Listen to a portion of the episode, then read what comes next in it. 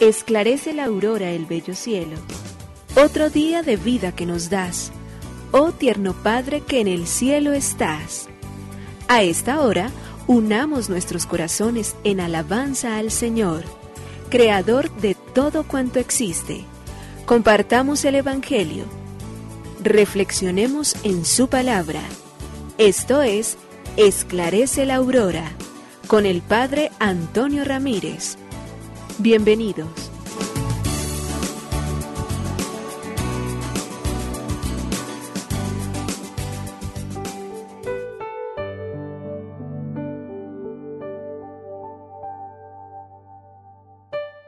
Con muy buenos días, hoy viernes 29 de octubre del año 2021.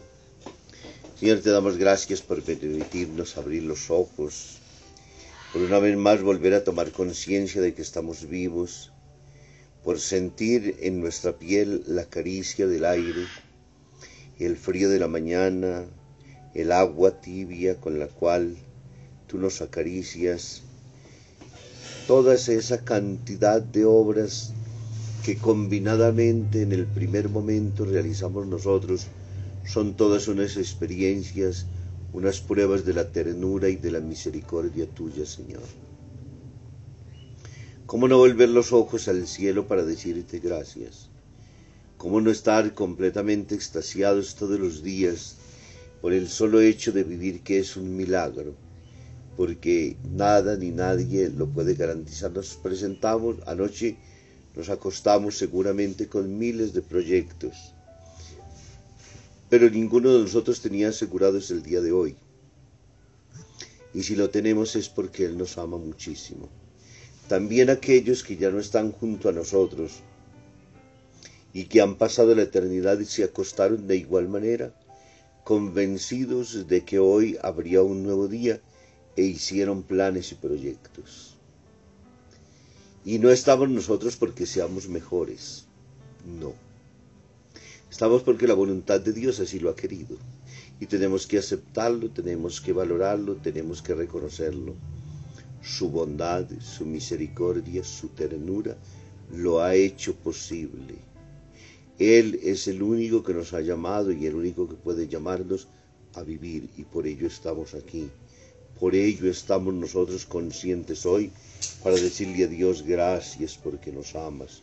Gracias porque nos llamas, gracias porque nos das la vida, gracias Señor porque estos órganos que tú nos has dado hoy todavía pueden corresponder y responder a esa combinación de combustible que hay interna y a la vez entonces también podernos movilizar y poder realizar todas las tareas que nos pones. Por ello, Señor, inmensa gratitud y por ello también decirte, Señor, somos y estamos disponibles a que tu obra hoy, más que nunca, se glorifique en nosotros, siendo buenos instrumentos de tu misericordia infinita. Permítenos caminar en este día en santidad y justicia, hacer bien a nuestros hermanos, tenerte en el corazón y manifestarte a través de cada una de nuestras obras. Por ello te decimos gracias, Creador del universo. Nos unimos a la Iglesia Universal que ora. Esclarece la aurora el bello cielo, otro día de vida que nos das. Gracias a Dios, Creador del universo, oh tierno Padre que en el cielo estás. Nuestras voces unimos al concierto que el universo eleva ya en tu honor. Desde la tierra al cielo más profundo, tierno Padre magnífico Hacedor, conserva nuestras almas sin pecado a nuestro cuerpo da fuerza y salud, y nuestra mente ilumina piadoso con un rayo benéfico de luz. Por nuestra amada patria suplicamos, por la iglesia elevamos oración, por nuestros amados padres y familia, siempre dichosos los hagas tú, Señor. En tu santo nombre, comenzamos este día de vida que nos das. Haz que lo acabemos santamente, oh Padre nuestro que en el cielo estás.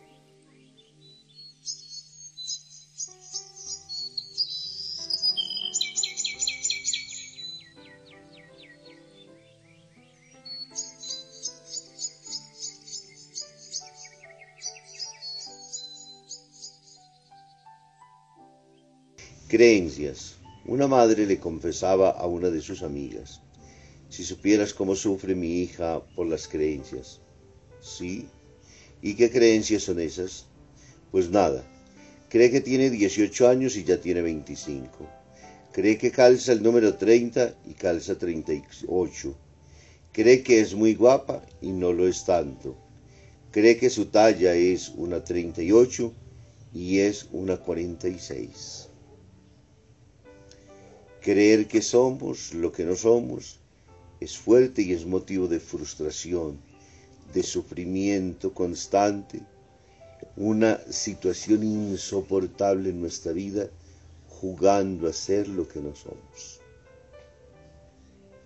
Cuánto sufrimiento y cuánta frustración sucede en la vida en relación a ello. En vez de pensar que la vida sana realmente es una aceptación tal y conforme de lo que nosotros somos y tal y conforme como nosotros somos. Ni más ni menos.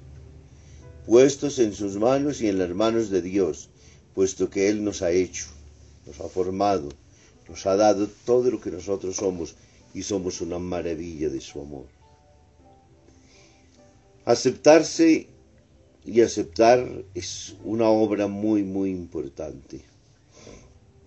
Pero aceptar es una cosa y darse por satisfechos es otra bien distinta. Darnos por satisfechos es capaz de volver los ojos al Creador y no hacer reclamos pensando en defectos de fábrica, pensando en que lo que nosotros tenemos no es lo que nos deberían haber dado, pensando en que nosotros podríamos haber regresado o pudiéramos regresar. Hoy está la alternativa del quirófano, pero el que no se ha aceptado, asimismo, así le corten, así le pongan, así invierta todo el dinero de su vida, nunca estará satisfecho, jamás estará lo suficientemente contento con lo que ha logrado, ni con aquello que le ha sido dado. Por ello, la mejor tarea y la más grande misión en la vida nuestra es aceptarnos siempre. Lectura del Santo Evangelio según San Lucas, capítulo 14, versículo de 1 al 6. Un sábado entró Jesús en casa de uno de los principales fariseos para comer, y ellos le estaban espiando. Se encontró delante un hombre enfermo de hidropesia, y dirigiéndose a los maestros de la ley y los fariseos, preguntó, ¿Es lícito curar los sábados? Ellos se quedaron callados. Jesús, tocando al enfermo, lo curó y lo despidió. Y a ellos les dijo, si a uno de ustedes se le cae al pozo el hijo o el buey, ¿no lo saca enseguida, aunque sea sábado? Y quedaron sin respuesta. Palabra del Señor. Gloria a ti, Señor Jesús. El Evangelio de Lucas en el capítulo 14, versículos del 1 al 6. Jesús va a la casa de uno de los fariseos que ha sido invitado a almorzar, a cenar con ellos, a estar allí. Y delante de él hay un enfermo de hidropesía. Jesús, sin querer ser provocador, pero colocando particularmente una reflexión, les dirige una pregunta a los doctores de la ley y a los fariseos. ¿Es lícito o no curar en sábado? Ellos se quedan en silencio. Y esa pregunta de Jesús es la guía orientativa que en el Evangelio nos coloca en el día de hoy. ¿Es lícito o no curar en sábado? Indudablemente el sábado era un día muy sagrado para ellos y según la ley no permitía hacer ningún tipo de trabajo.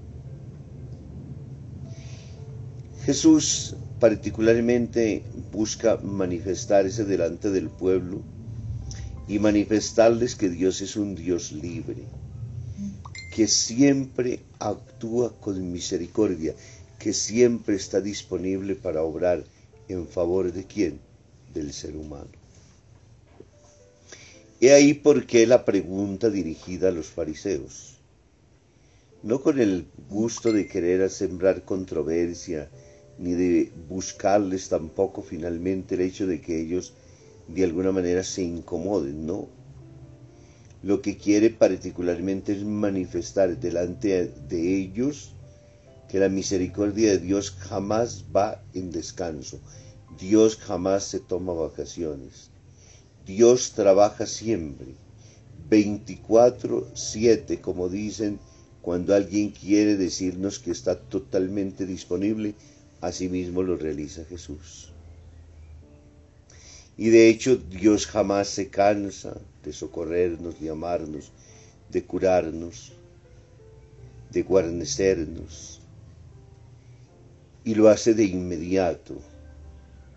No se toma distancias, no espera, no hace que nosotros insistamos, no hace que, no, Dios obra, actúa en nuestra vida. ¿Quién de vosotros si tiene un hijo o, o su buey le cae en un pozo, no lo saca el mismo día, así sea en sábado? Esa es la pregunta de Jesús también. Cuando nosotros leemos el Evangelio, aprendemos siempre más de su estilo.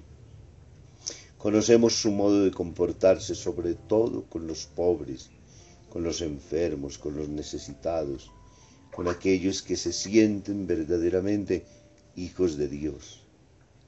Y por ello en este pequeñísimo perícopa del Evangelio de hoy nos lo muestran actuando movido de compasión y de misericordia por un enfermo de hidropesía.